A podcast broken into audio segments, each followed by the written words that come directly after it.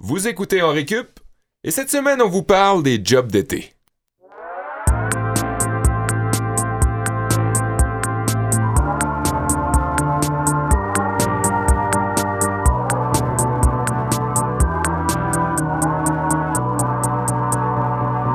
Kevin Breton au micro pour cette euh, nouvelle édition d'En Récup, votre rattrapage hebdomadaire de sujets d'actualité brûlants cette semaine. C'est un sujet brûlant, les jobs d'été? Ben oui, euh, C'est le moment. controversé. Controversé. on va- ça, on va Qui fait couler beaucoup d'encre. Ouais. Mais c'est quand même dans l'air du temps parce que si vous vous cherchez euh, un travail d'été, c'est en ce moment qu'il faut commencer Exact. euh, à chercher ça parce que c'est la fin de la session d'hiver, le début de la session d'été, en tout cas dans les calendriers euh, universitaires. Euh, la première voix que vous avez entendue qui suivait la mienne, c'était celle de Sébastien Blondeau. Merci. Bonjour Sébastien. Bonjour. Puis toujours accompagné d'Olivier Bradette. euh, Salut, pour salut. cet épisode aujourd'hui. Vous les gars, c'était quoi votre première, euh, votre première job d'été?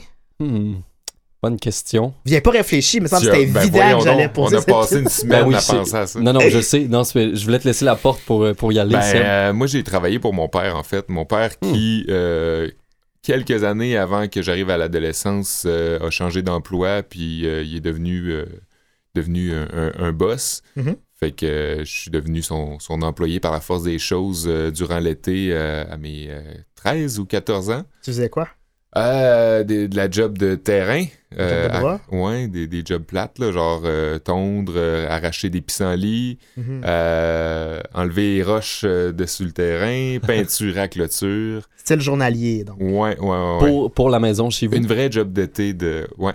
Ok, Non, non, pas pour la maison chez nous, pour euh, le- là où il travaillait. Là, ok, je vois, je vois. Ma soeur a travaillé pour ton père aussi. C'est vrai? Parce que ouais. ton père a une résidence. Ben, eh, oh, ou encore, ou je sais plus. Ouais, oui, il y, a- encore. il y a, il y a- il y a des résidences mais de, de personnes âgées, là, en Ouais. fait. là, pour, Uh-huh. euh, Toi, Oli, de ton côté, c'était-tu développeur pour World of Warcraft? Le premier travail que j'ai eu, j'ai même, pas même plus le goût. de- C'est rendu vous autres qui, qui êtes lourds avec ça. Euh, non, le premier travail que j'ai eu, euh, j'étais quand j'étais au lac Saint-Jean à Saint-Félicien, on faisait une marche patrimoniale pendant l'été. Euh, on était une petite troupe de comédiens euh, à, à être déguisés en personnages d'époque, puis on se promenait avec des lanternes au kérosène dans le centre-ville hey, ça m'étonne pas. pour faire visiter le patrimoine puis raconter Mhm. l'histoire. C'était vraiment le fun parce qu'on raconte, on rencontrait plein de touristes de partout, d'ailleurs au Québec, de l'Europe, euh, Ouais. même des fois des États-Unis, dans des, des gens francophones aux États-Unis qui venaient. C'est quand même hot comme job C'était d'été. super ça? cool. Ouais, Puis tu sais, j'avais tout mon été, j'étais quand même en vacances. Là. Je travaillais Ouais. deux, trois soirs, euh, deux heures ou trois de temps. Fait que c'était juste le fun. Ouais. Puis je recevais une paye de 200 quelques piastres à la fin de l'été. Puis je capotais parce que j'ai commencé à faire ça quand j'avais 11 ans. Fait-. Ouais. Je faisais comme 200 quelques C'était piastres. illégal, euh, dans le fond. Ben, c'est ça que je me demandais parce que je, je sais pas si vous avez des, des cours là-dessus, mais moi, c'est un petit contrat. Donc, je travaillais, j'étais employé de la ville officiellement, mais tu sais, vu qu'on était une troupe de comédiens puis que j'étais correct avec ça, j'imagine que c'était légal. J'imagine que. Moi, je pense que c'était illégal. Mais en tout cas. Je sais pas. Peut-être qu'on va avoir la réponse. On appellera un avocat en fin de. Ouais, ben, en tout cas, tout ça pour dire, moi, j'ai bien aimé ma première expérience de travail. Illégal. C'était bien le fun. ouais. Ben, moi, je, je fais tout au black. J'aime bien mieux ça. moi, euh, moi, ma première euh, job d'été, c'était téléphoniste dans un garage. Oh. Euh, ouais, un concessionnaire. concessionnaire, Ah, en ouais. fait, ou un Toyota et GM. je l'ai dit, je pourrais écrire ta biographie. Ce serait excellent. Mais ce serait un très court chapitre parce qu'il y avait peu à dire Ouais. sur ce, ce pan de ma vie. Là. Donc, je m'occupais généralement de recevoir les plaintes et de les traiter. Puis laissez-moi vous dire qu'il y en a des gens qui se plaignent de leur Toyota et de leur GM, puis qui sont convaincus que c'est de ma faute si leur euh, whatever check engine driving shaft marche pas. Euh, ça m'a permis de perfectionner mon vocabulaire euh, automobilier. C'est là que tu as commencé à bien parler l'anglais. C'est là que j'ai donné mes compétences en anglais. Mais j'ai aussi développé ce qu'on appelle dans, dans le domaine des soft skills ou des compétences douces. Mhm. Euh, c'est tout ce qui est, mettons, gestion du temps, collaboration, euh, travail de persuasion, créativité. Et je lisais un article sur le Forum économique mondial qui a fait une étude à partir de données collectées sur LinkedIn qui démontre que les entreprises de demain vont rechercher de plus en plus ces qualités-là en priorité chez les employés. C'est Ah. logique parce qu'avec l'automatisation des jobs, ben, il y a beaucoup de plus de robots maintenant qui vont être capables de faire notre, notre job Ouais. aussi bien, sinon mieux que nous. Et en plus, ben, la concurrence est lourde avec la multiplication euh, des métiers enseignés euh, à l'école, des métiers spécialisés. Donc, pour se distinguer, la touche humaine, Mhm. semble-t-il que ça va avoir euh, la cote, puis ça se développe assez bien avec le, le service à la clientèle. mon cours aujourd'hui va porter un petit peu là-dessus sur comment ça se passe en fait en ce moment les jobs étudiantes et comment cet art-là est un art qui, qui se perd, le fait d'avoir une job d'été quand on est étudiant, parce qu'il semble-t-il que ça intéresse de moins en moins les jeunes de notre époque. Hmm. Sébastien, de ton côté, tu vas nous faire un cours que j'ai bien hâte d'entendre. Oui, un petit cours de botanique Je euh, pour sais ma pas ce que part. tu vas avec là. Euh, parce que ben, pour plusieurs, job d'été rime avec aménagement paysager. Hein. Ouais. Genre, ça, littéralement, ça rime. là, et aménagement paysager, Oui. job d'été. Puis, euh, ben, au figuré aussi, ça rime euh, pour certains. Et que ce soit simplement parce qu'il faut tondre la pelouse. Comme j'ai dit tantôt, c'était ça un peu ma, ma, job, ma première job d'été. Euh, arracher euh, de la soi-disante mauvaise herbe, euh, défricher au printemps les, les boisés euh, sur le pourtour de la maison, euh, ou ben donc euh, encore transplanter euh, concrètement des fleurs ou des plants euh, dans, dans, l'aménagement là, qui, qui borde le perron. Euh, ben, euh, c'est toujours pertinent, Olivier, de se remémorer euh, les conseils de Dame Nature, de Mhm. ressortir son grimoire de la euh, Botanicus et d'opérer en toute conscience ces bonnes âmes végétales, parce que oui, on parle de la vie, hein, les gars, les végétaux, C'est la vie. C'est la vie. Et puis, ben, quand on, on a une job d'été durant, durant la, la session qui n'est pas scolaire, ben, euh, on peut aussi apprendre à travers, euh, avec les plantes. À la vie, à l'école de la vie. À l'école de la Ce vie sera en fin, de, végétale. en fin de plan de cours aujourd'hui. Oui, oui, On va terminer ça. avec ça. Puis toi, de ton côté, Olivier? Moi, je vous raconte mon été 2010 euh, où j'ai eu des bonnes expériences de travail. Euh, ça va être un cours, euh, un cours d'orientation mélangé à des petites histoires euh, de vie. Ouais. OK. Tu vas être le genre de professeur qui fait trop parler de la, vie- de la vie à travers son parcours. Euh, de, de sa vie à travers son parcours. Un prof qui ne fait, un prof qui ne fait que parler de lui. Puis on va aussi avoir on a un invité aujourd'hui qui va nous donner un petit cours Oui. de politique. On est bien heureux d'avoir avec nous le président de l'Union étudiante euh, du Québec, Guillaume Lecor. Bonjour, Guillaume. Bonjour, monsieur. C'était quoi, toi, ta première job d'été? J'ai été emballeur, puis ça m'a pris. euh, Mm. Je suis content de passer en dernier, ça m'a pris un bon euh, T'as rappelé. 20-25 secondes de retrouver c'était quoi. Mais ouais, j'ai été emballeur, euh, un bon vieux classique, là, Ah. euh, dans une épicerie euh, à grande surface, là, dans, mon, dans ma ville d'origine. Puis Ouais. est-ce que tu dirais que ça t'a permis de perfectionner ces fameuses compétences douces-là, puis que ça te sert aujourd'hui? ouais, ben tout à fait, tout à fait. Écoute, tu parlais de, de- de l'impact que ça a eu sur tes soft skills, de faire du Ouais. service à la clientèle, mais c'est un peu la même game. Là. La faute est, est répartie différemment quand tu travailles dans un concessionnaire que quand tu travailles dans une épicerie, mais euh, on était. euh, on était le, le, le punching bag de bien des ça. clients, je dirais. Fait qu'effectivement, euh, ça, ça a travaillé sur la patience et le service à la clientèle. ouais. L'Union euh, l'Union étudiante du Québec fait un peu du lobbying politique, donc ça tombait sur le sens que tu nous donnes un petit cours de politique aujourd'hui sur un sujet, un dossier super important pour l'Union, qui est la rémunération des stages. Oui, Ouais. absolument. En fait, c'est un. euh, depuis qu'on a été créé là, en avril 2016, euh, nos associations étudiantes membres nous demandent de travailler là, activement sur cette question-là de la compensation financière des stages et de l'amélioration des conditions. Ce sont deux volets qu'on aura la chance d'aborder, mais euh, définitivement que c'est une priorité pour l'Union parce que c'est une priorité pour les étudiantes et les étudiants à travers la province. Euh, et euh, très brièvement, là, quand on parle de compensation financière, ça, ça vaut peut-être la peine de le préciser de- d'emblée. Euh, on parle là, soit de bourse ou de salaire euh, en fonction de ce qui rapportera le plus donc aux stagiaires selon le programme. Pas nécessairement un salaire comme on pourrait penser au premier abord. là. On va pouvoir détailler ça un petit peu plus tard dans un cours de politique, mais on débute cette journée avec un cours d'économie. Donc oui, job d'été, euh, une espèce en voie de disparition un Hein? peu à travers la planète, surtout aux. États-Unis. C'est là que j'ai trouvé le plus de données qui Aux démontrent, ouais, Ah. qui démontrent une, euh, vraiment une tendance claire là-bas au sud de la frontière, mais euh, les, les autres données que j'ai trouvées montraient également, pointaient également ce sens-là, comme quoi de moins en moins de jeunes occupent un emploi saisonnier. En 1978, aux États-Unis, c'était 60% des ados qui avaient un emploi euh, ou qui cherchaient activement un emploi pour occuper son été. En 2016, ça tombe à... As-tu une Je- idée? Avez-vous une idée, Guillaume, 40? peut-être? 40? Je vais miser sur, euh, sur un tiers. Allons-y pour 33. Elle était à 35%, fait que t'es vraiment, t'es vraiment pas loin. Puis comme Seb, t'es pas loin non plus parce qu'au Canada, ça ressemble un petit peu plus à ça d'ailleurs. 40%. Pourquoi? C'est Ben, une grosse chute quand même. c'est vraiment une grosse chute. Il y a plusieurs raisons, puis je vais vous donner euh, quelques, quelques items euh, en, liste, en liste à puce un petit peu plus tard. Mais d'abord, il faut savoir que le travail dit temporaire des jeunes a toujours suivi la même tendance économique américaine en général. Bref, si la population euh, générale travaillait plus, ben les jeunes se sentaient inclus dans ce mouvement-là. Mais si, au contraire, une récession frappait le pays, ben les jeunes travaillaient moins.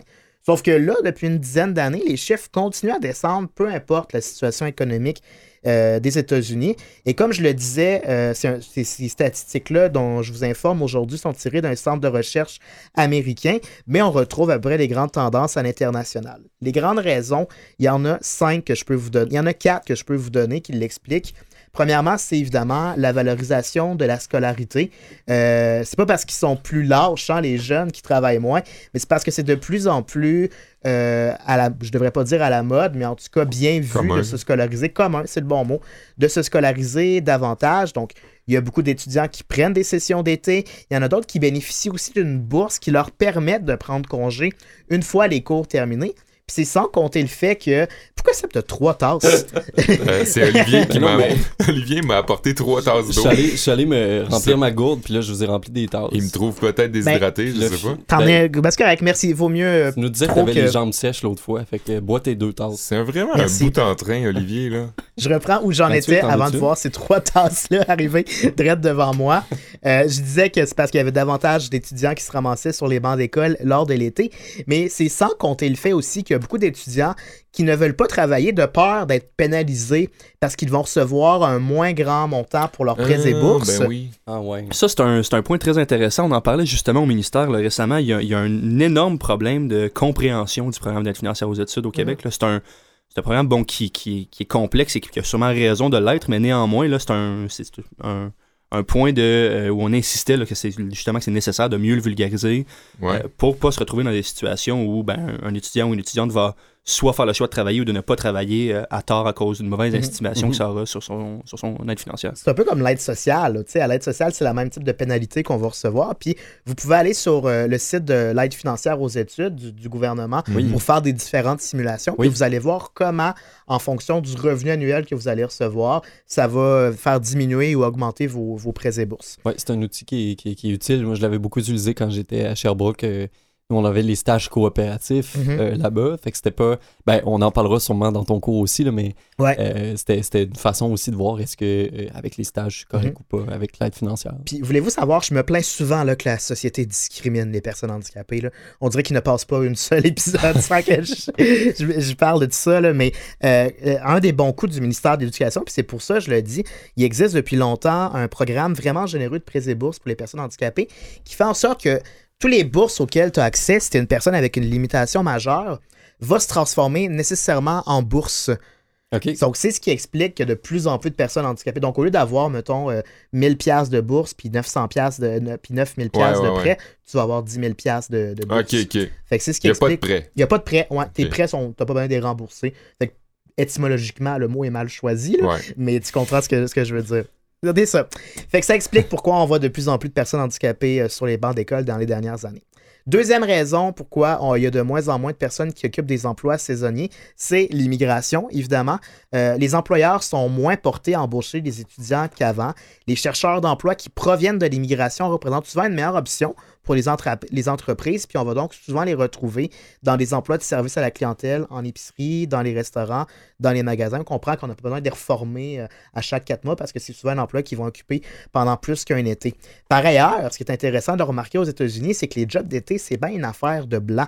Euh, Hmm. Non seulement parce que dans les quartiers euh, issus de l'immigration, euh, occupés par des populations immigrantes, il y a moins d'opportunités d'emploi, mais en plus, souvent les contacts jouent un rôle prépondérant pour se trouver un emploi C'est vrai. saisonnier. C'est vrai. Et pensez à vous, vos exemples. C'est souvent Ouais. notre parent qui connaît quelqu'un qui connaît quelqu'un. Ouais. Mais quand tu es un, un immigrant de première génération, trouvé euh, de, deux- de deuxième génération, t'en remettre à tes parents qui n'ont peut-être pas eu beaucoup de contacts encore, ça va faire en sorte que tu vas avoir moins d'opportunités et d'occasions de trouver euh, un emploi, un emploi d'été ou un emploi étudiant.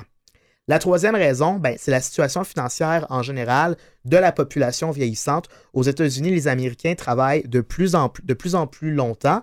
La Mhm. retraite est repoussée, ce qui fait en sorte qu'ils vont continuer à occuper des emplois qui auraient pu délaisser euh, et être occupés par une jeune main-d'œuvre. Et la quatrième raison, Guillaume va pouvoir nous en parler davantage tantôt, mais c'est le fléau des stages. Euh, c'est- il y a bien des entreprises qui sont euh, peu scrupuleuses et un peu malines, qui réalisent que, dans le fond, c'est correct de ne pas payer des employés sous le couvert ou l'enseigne du stage. Puis culturellement, le travail d'été a aussi un petit peu perdu de son cachet. Ce serait moins valorisé que c'était d'autrefois que d'aller travailler pour ramasser des sous. On aurait tendance à privilégier cette autre option, soit de se faire des contacts en travaillant bénévolement dans une, dans une entreprise, mais encore faut-il en avoir euh, les moyens parce que pour bien des personnes, c'est tout simplement pas possible. Fait que ces quatre facteurs-là mis en compte, euh, mis, euh, mis en commun, ce que ça peut donner comme impression, c'est que la file d'attente va être beaucoup plus longue quand vous allez aller au Subway pour vous acheter un sous-marin.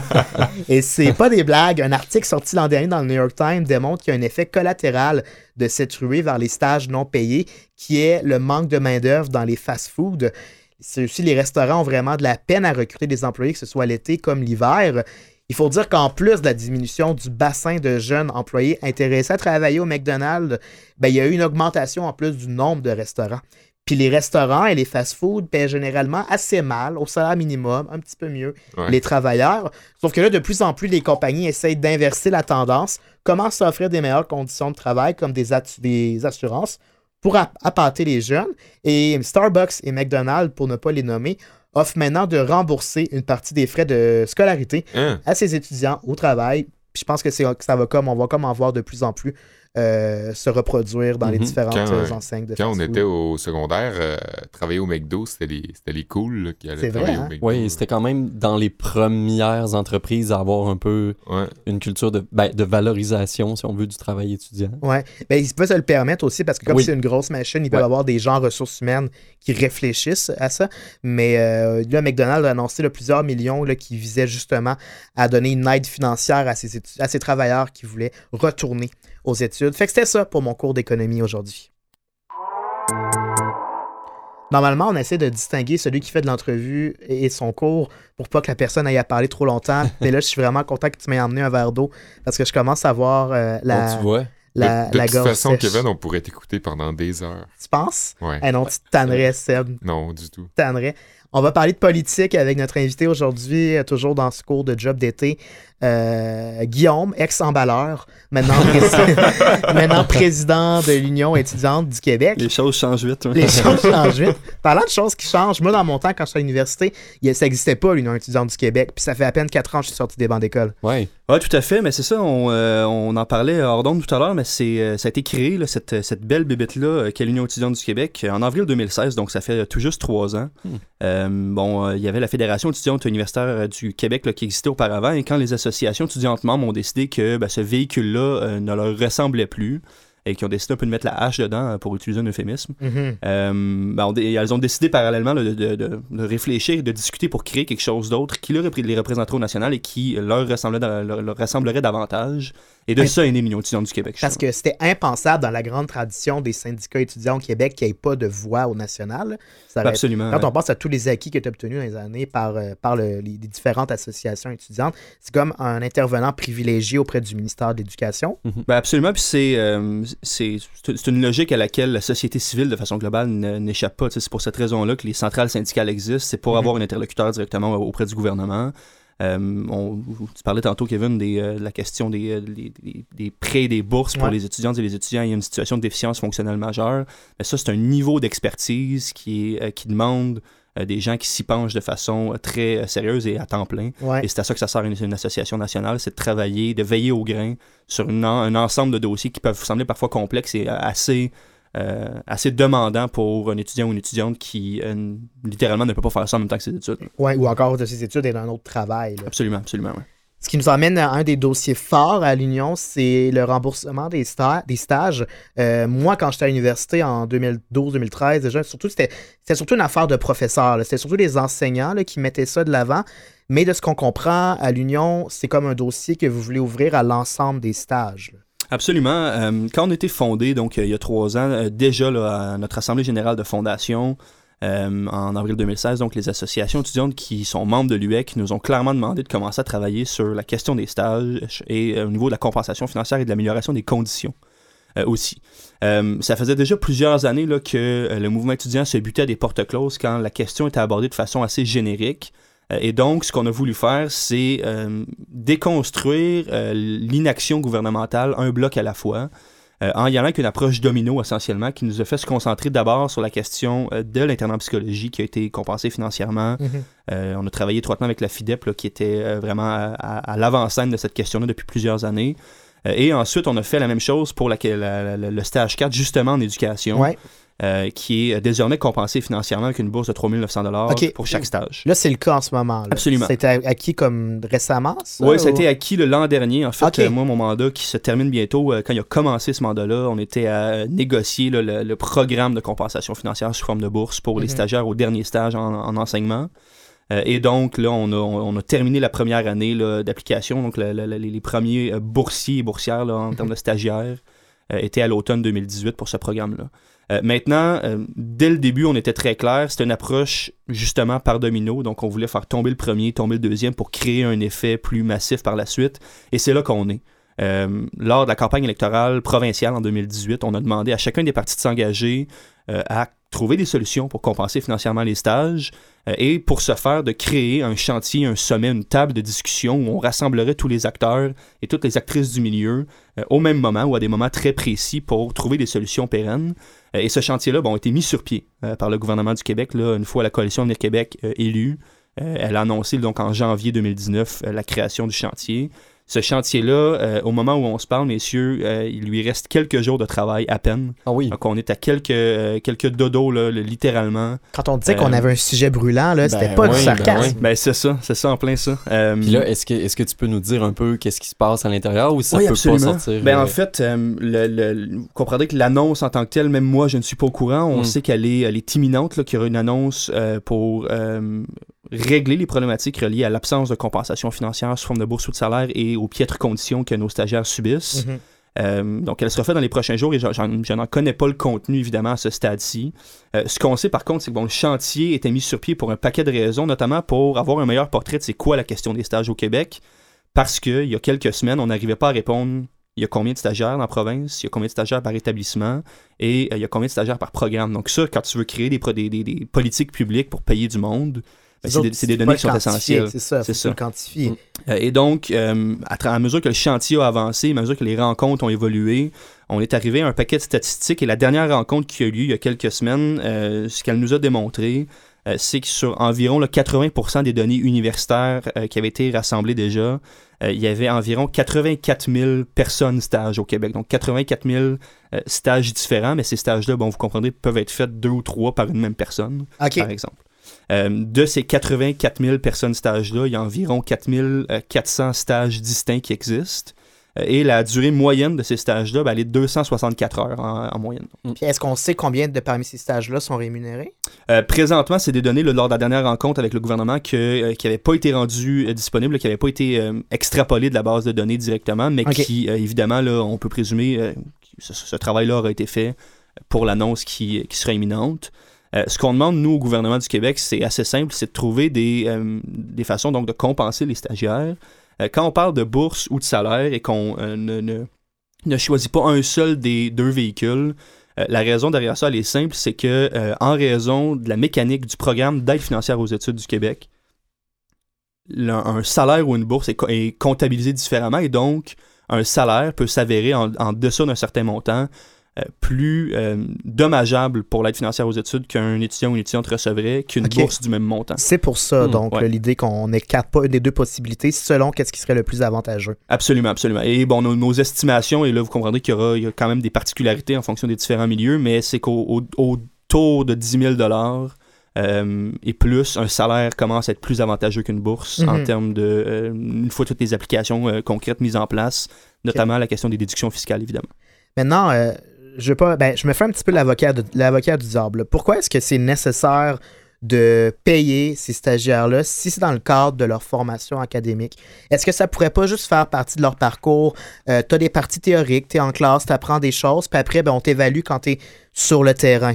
J'imagine que vous avez des bonnes raisons, mais j'aimerais t'entendre quand même nous les expliquer. Là. Oui, puis je suis content d'entendre la question. En fait, euh, en, en- termes très simples, le gouvernement octroie une valeur au stage en milieu privé, à l'heure où on se parle. Donc, le gouvernement euh, a euh, un crédit d'impôt qui existe, qui l'octroie aux entreprises qui reçoivent des stagiaires pour justement payer le salaire de ces stagiaires-là. OK. Donc, il y a une valeur monétaire au privé qui est reconnue pour un stage qui n'est absolument pas reconnue au public. C'est comme si on subventionnait un peu l'embauche de stagiaires au privé. Ben absolument, carrément en fait. Puis ce qu'on fait, c'est qu'on euh, valorise les stages au privé alors qu'on ne Mhm. valorise pas les stages dans nos propres institutions publiques. Ça, c'est numéro un.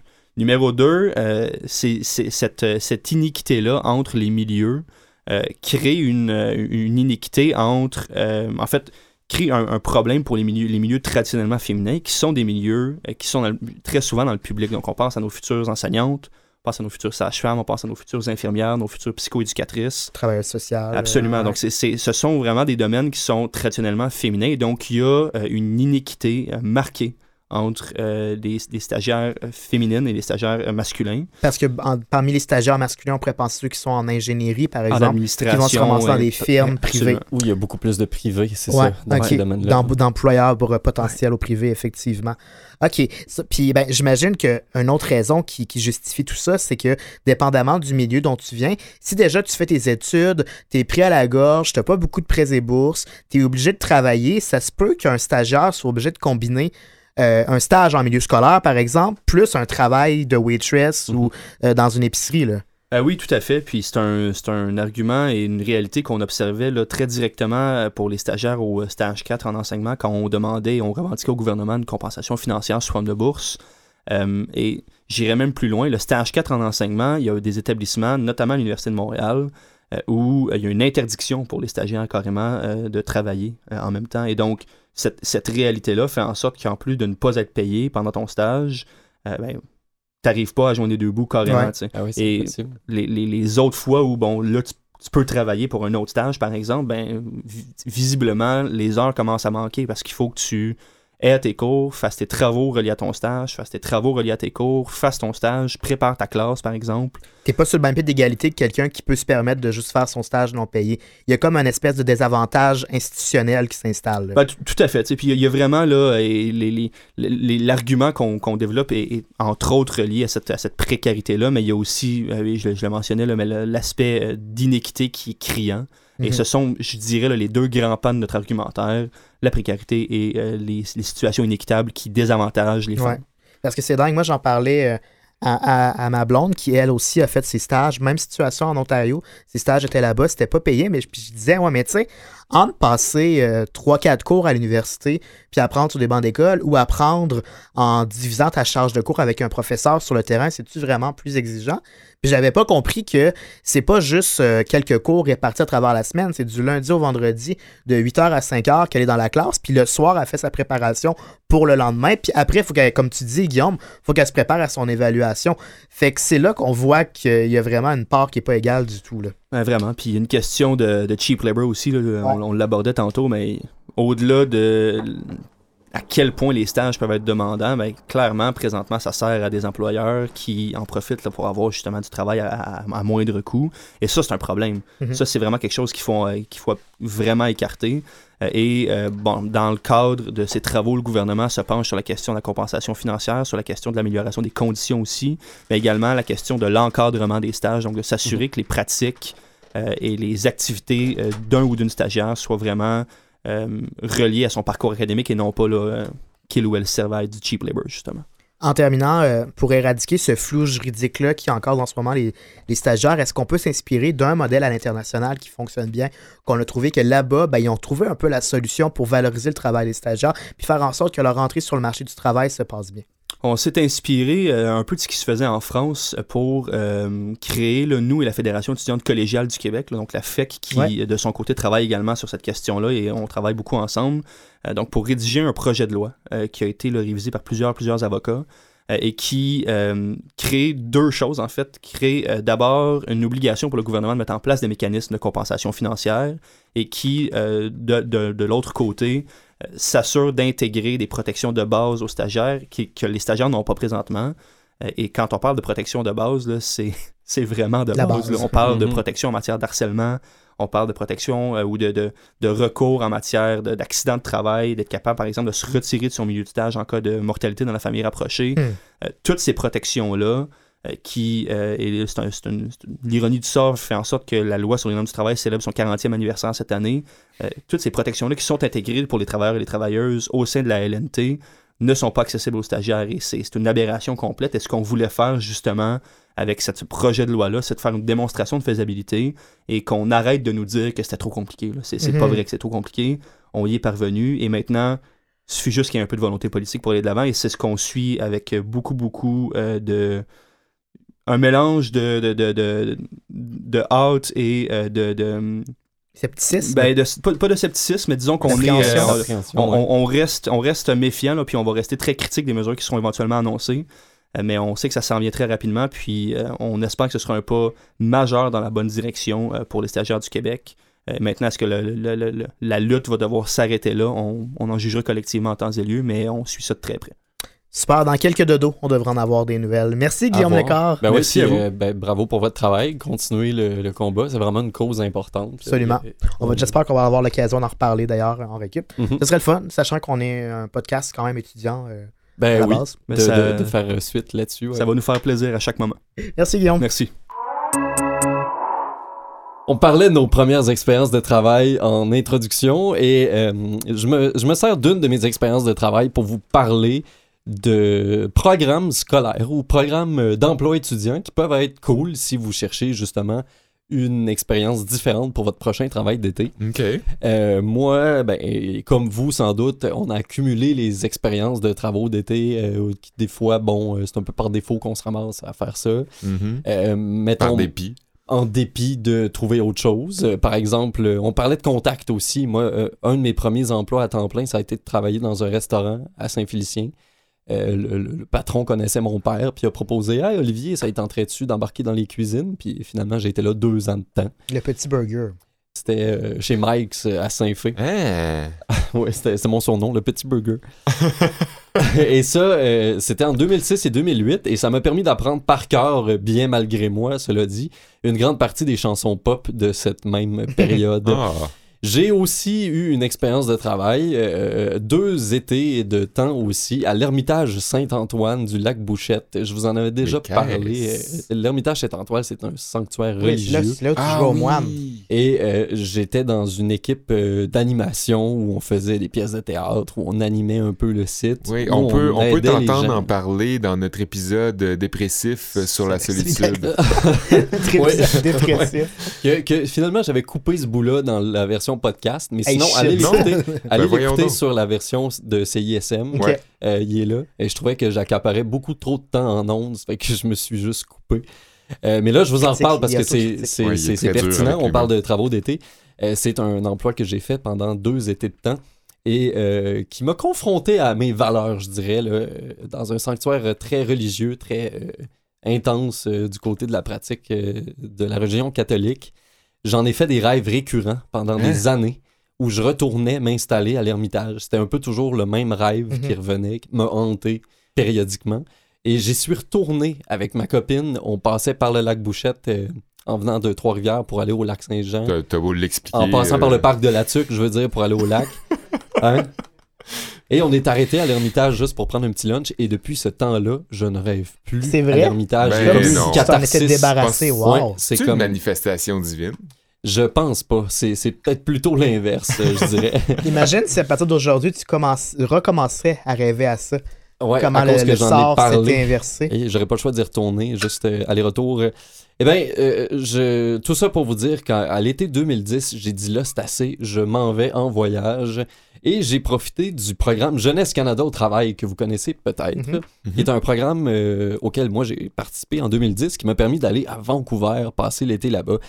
Et c'est un programme fédéral qui offre la possibilité à des étudiants ou des jeunes travailleurs de décrocher des emplois ou des stages, justement, un peu partout au Canada pendant l'été. Le programme donne une allocation supplémentaire sur le salaire de base qui est proposé par l'employeur pour euh, aider les étudiants à subvenir à leurs frais de logement. Ça Mhm. paye pas tout, mais ça aide quand même. C'est un bon petit coup de pouce. Une des choses vraiment cool à propos de ce projet-là, de ce programme-là, c'est que le transport en avion est payé si vous êtes assez loin. euh, Ben voyons. Ouais, donc. pour vous qualifier. Moi, je me souviens d'un appel où j'étais tout énervé. J'ai parlé avec une agente qui a réservé mon billet d'avion, puis j'ai reçu par courriel tout de suite après Euh, C'était un beau moment. Est-ce que tu avais des papillons? Ben oui, parce que c'était euh, un de mes premiers voyages. Mhm. La première fois que j'avais voyagé, c'était l'été d'avant pour aller jouer un peu d'impro en France. Puis là, euh, je À partais Toulouse. à, euh, à Bordeaux. À Bordeaux. Je dis toujours Toulouse. Toulouse, c'est euh, 2015. Je suis retourné jouer de l'impro à Toulouse en 2015, Aïe. mais J'avais compris partouze. par Toulouse. Puis, euh, oui, ben, je, comprends le feeling. La première fois qu'on voyage, la première fois qu'on a de confirmation de notre billet d'avion, effectivement, Mhm. c'est un moment Ah ouais. bien excitant. Un très beau moment. D'autant plus que je m'en allais travailler au Conseil jeunesse francophone de la Colombie-Britannique, où les gars, justement, on parle d'impro.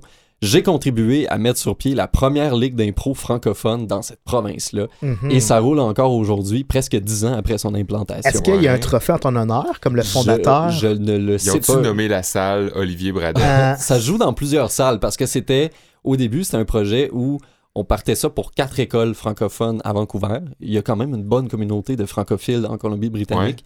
Et là, le but, c'était un peu de faire un projet pilote. Si ça marche, on va étendre ça un peu plus large dans la province. Et maintenant, il y a plein d'écoles partout. Ça a Ah, vraiment, vraiment bien marché. Fait que c'est une petite fierté euh, à 3500 km de chez moi. Ouais, ils se de- pètent les de voir cette, euh, Non, mais c'est c'est un beau succès, puis c'est une belle façon pour les jeunes de pratiquer le français aussi. Fait que c'est le genre d'affaires cool que vous pouvez faire avec Jeunesse Canada au travail.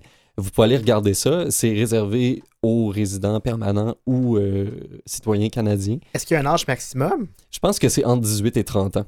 Ah Donc, oui. euh, vous avez encore deux étés, ouais, les gars, pour, euh, pour faire ça. Cool. Ouais, c'est, euh, ça vaut franchement, euh, franchement le coup. Sinon, si ça vous tente d'aller outre-mer, il y a le programme des intermunicipalités qui existe. et ce même été-là, en 2010, j'avais tenté ma chance avec les intermunicipalités. J'avais pas été sélectionné au final, mais honnêtement, j'aimais quand même mieux partir à Vancouver.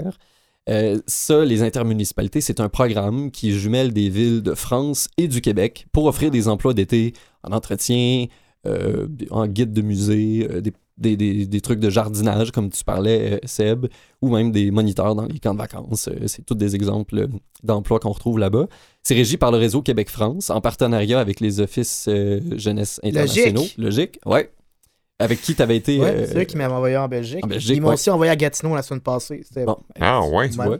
Oui, ils ont financé euh, le podcast euh, de Festival Transistor. Mhm. Ah. Ouais. Ils sont vraiment, vraiment cool, logique. Oui, oui, ben, euh, ils sont cool au point où ils financent euh, jusqu'à 500 dollars sur votre billet d'avion pour euh, participer aux intermunicipalités. C'est un jumelage en, binôme. Donc, euh, selon la municipalité où vous habitez au Québec, le jumelage va être fait avec une ville sœur en France. Vous n'aurez pas nécessairement Mhm. le choix, mais c'est toujours une bonne occasion de découvrir des coins euh, peut-être moins populaires et touristiques de la Mhm. France, euh, justement. Par exemple, je pense que Montréal et Lyon sont comme deux villes Ouais, sœurs. ouais. Il y a Montréal Québec, en France? Québec et Bordeaux. Non, Montréal et Lyon. Mo- Montréal et Lyon, ouais. Montréal en France? Non, ben non, parce que ce serait pas un voyage international. le là. gag est déjà trop long. Oh boy. Il y a aussi le programme Explore. euh, là, c'est pas pour euh, l'emploi d'été, mais si vous voulez parfaire euh, votre formation en langue seconde, euh, euh, l'été 2010, j'avais aussi tenté ma chance euh, à Explore. Je voulais vraiment crisser mon camp. Ben, c'était vraiment ça. Euh, Étais-tu recherché par la police à cause de ta job illégale que tu faisais à 11 ans? ça se peut. Depuis ce temps-là que je suis traqué. Il va falloir que je vous laisse pour. Ok, euh, on poursuit. Oui, j'avais été accepté euh, dans le coin de Toronto, à York University, je pense, mais Ouais. encore là, euh, je trouvais que c'était beaucoup plus avantageux d'aller travailler à Vancouver pour l'expérience puis pour la durée du voyage aussi. Explore, ben, c'est tout simple. Vous vous inscrivez sur le site euh, internet, vous faites une sélection des, euh, places que vous aimeriez euh, euh, aller et il y a une pige qui se fait en fonction de vos priorités. Le jumelage est fait et puis vous recevez, c'est sous forme de bourse que, que ça fonctionne. Et vous avez trois heures de cours par jour, des heures d'atelier et aussi des activités socioculturelles chaque journée. Puis il y a beaucoup d'activités à l'extérieur les fins de semaine euh, qui se déroulent aussi. Dernière, euh, dernier petit programme, en fait c'est comme le programme frère de Explore, c'est le programme Odyssée qui euh, vous permet de devenir un moniteur de langue dans une autre localité du Canada. Et euh, je sais pas si vous aviez ça à l'école secondaire, des moniteurs de langue. Non. Oui, oui, Kevin moi, je me rappelle. en anglais. Pardon? Toi, tu l'as eu en anglais, Kevin? Moi j'ai... Oui, c'est ça, euh, lui, Kev. Ah euh, oui, c'est vrai, Kevin, il y a eu un moniteur en anglais. c'est pour ça qu'il parle comprends. bien euh, anglais. c'est ça. Non, mais oui, je sais de quoi tu parles. Oui, j'en avais eu. Puis euh, au cégep, Seb, il y en avait un, on, on en avait un en allemand. Il y en avait aussi euh, au cégep, Ouais. ouais, Ouais, probablement. ouais, ouais, ouais. Ah ouais. Puis c'est un programme, euh, c'est ça qui te permet de voyager, mais en même temps de travailler à temps partiel, 25 heures par semaine pour 9 mois, donc la durée d'une année scolaire, en échange d'un salaire de 18 500 Ça, c'est le, le C'est payé cash. Et puis, ben, ça te permet de voyager, puis de, en même temps de transmettre euh, ton amour pour ta langue. Moi, je me rappelle de Shannon qui était venu euh, dans notre cours de secondaire Ben, voyons 3, donc, 4. c'est- Et il y avait. Melissa aussi qui arrivait de. Tu te souviens juste des filles? Ben, c'était les deux seuls qu'on avait eu. Shannon. Et c'est laquelle ta préférée? Euh, Melissa, Melissa était drôle quand même. Donc, euh, plein de possibilités. Il n'y a pas juste euh, l'épicerie du coin euh, où vous pouvez travailler Ben si oui. vous avez envie de décoller. Il y a vraiment plein de, de programmes qui vous aident aussi financièrement. T'as Ça pas, nommé, euh, t'as pas nommé Katimavik qui Non. te permet toute ton hostie de vie de dire que t'as fait Katimavik que ça a changé ta vie. Oh, alors c'est vrai, tu as fini par t'intéresser à la botanique C'est bien ça. Bien le bonjour à vous, amoureux de la terre, de la flore et de leurs semences. Euh, comme convenu, je vous offre aujourd'hui ce cours de botanique qui, je l'espère, fera la lumière et la photosynthèse Oh. sur ce noble domaine dans lequel les deux mains dans terre, sous le soleil ardent, la sueur au front, on se redécouvre une vie, mes amis. Hein? Avez-vous le pouce vert? Euh, non, vraiment pas. Ben, j'ai plusieurs plantes chez nous. Quand on veut, on peut avoir le pouce vert. Quand on met la, la- la main à la, La à, pâte? à la pâte, ouais, c'est ça. À la part de Dame Nature. Quand on, Mets la on main est à la pâte. attentionné, là, c'est comme, c'est comme dans n'importe quoi. Moi, l'été 2015, mes parents étaient au chalet au lac, puis moi j'étais à la maison à Chicout. Fait que c'est moi qui ai entretenu le jardin. Puis à la fin de l'été, quand ils sont arrivés, j'ai fait Hey, check, je vais vous montrer les beaux gros plants de patates. Ma mère qui se dit juste ça, c'est des grosses mauvaises herbes. T'as gâché leur jardin, petit peu bravo. gâché. Ben, je vais essayer de t'aider. Allons voir tout d'abord d'où provient le, le- le terme botanique. Hein? Euh, c'est du grec botavikos, euh, qui lui-même vient de botavo, qui euh, signifie herbe ou plante, ou euh, peut-être même parfois fourrage ou plante fourragère. hein. Donc, euh, c'est assez divers comme, euh, comme signification. On utilise aujourd'hui le terme pour englober euh, les diverses études faites sur euh, tout organisme dit végétal. Donc, euh, c'est assez vaste comme domaine d'étude. Si vous passez l'été à tondre le gazon, à faire de l'aménagement paysager, ou bien si vous arrachez des pissenlits sur les terre-pleins euh, de votre municipalité, comme, moi j'ai fait, voilà une bonne occasion de vous intéresser à la botanique. Et euh, vous pouvez vous y intéresser au niveau de la classification des végétaux. Euh, ça, c'est euh, la place que différents végétaux peuvent occuper dans le monde des vivants, hein, le grand monde des vivants. Sinon, vous pouvez vous intéresser aussi à l'anatomie, alors euh, comme la morphologie euh, des plantes, ou au niveau de leur physiologie, genre le fonctionnement des plantes, comment que ça marche cette affaire-là, euh, comment ça récupère euh, les vitamines dans le soleil pour faire euh, des belles couleurs avec ça. hein. Euh, donc, inutile de vous dire qu'il existe au sein de la botanique plusieurs champs d'études, je viens, je viens même d'en parler. Ainsi, je n'aborderai pas la phycologie. Euh, vous savez ce que c'est la phycologie? Hmm, J. la science des tigres. Non, non, non, non. Euh, à moins que vous me disiez que vous faites de l'aménagement paysager euh, avec les algues dans votre point d'eau. Ah, J'ai toujours rêvé des... de faire ce genre de joke-là, de joke poche de prof, un peu niché, qu'il est tout seul à comprendre.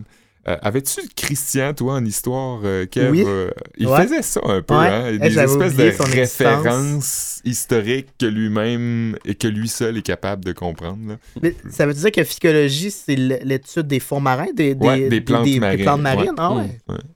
Fait que euh, c'est intéressant quand même, mais je n'aborderai pas ça parce que... Ben, Ça donnerait faim. C'est un monde à part. Ouais, ça donnerait faim. C'est bon, des algues. Euh, quelques notions de botanique bonnes à savoir rapidement. Imaginons-nous l'anatomie d'une plante dit ra- dite euh, racinaire, donc avec des racines. Euh, on commence donc avec les racines en terre, sur lesquelles poussent ce qu'on appelle des radicelles, hein, des petites racines, tout petites. Au milieu, le pivot, la racine principale qui devient, une fois à la surface de la terre, le collet. Euh, À partir du collet s'allonge une tige sur laquelle on retrouve des nœuds et des entrenœuds. Sur les nœuds poussent euh, les rameaux. euh, ces petites branches au bout desquelles les bourgeons pourront apparaître et s'en suivront des, des feuilles. On compte trois types de bourgeons. Le, le bourgeon ax- axillaire, dis-je, qui pousse sur le nœud directement. Le bourgeon apical pouvant euh, pousser sur le, rameau directement. Et euh, le bourgeon terminal euh, qu'on va retrouver tout au bout de la tige faisant face au soleil. Et là, euh, je vous entends dire que euh, je parle un peu vite puis je passe au-dessus de certains termes. Euh, si vous êtes en train de prendre des notes à maison puis que ça vous intéresse vraiment, mais que vous avez perdu un peu le fil, je peux vous référer mes sources. Peut-être que Oli sur Internet, tu pourras les référer aussi. Ben, je peux même vous inviter à regarder un tutoriel qui m'a beaucoup aidé dans mes recherches. Vidéo YouTube, le gars s'appelle Zachary, super intéressant, le gars est super bon. Allez voir ça. J'ai même un extrait, je pense, Mathieu, euh, si ça marche. Dans la branche, il y a un petit nœud. Dans la branche, il y a un petit nœud.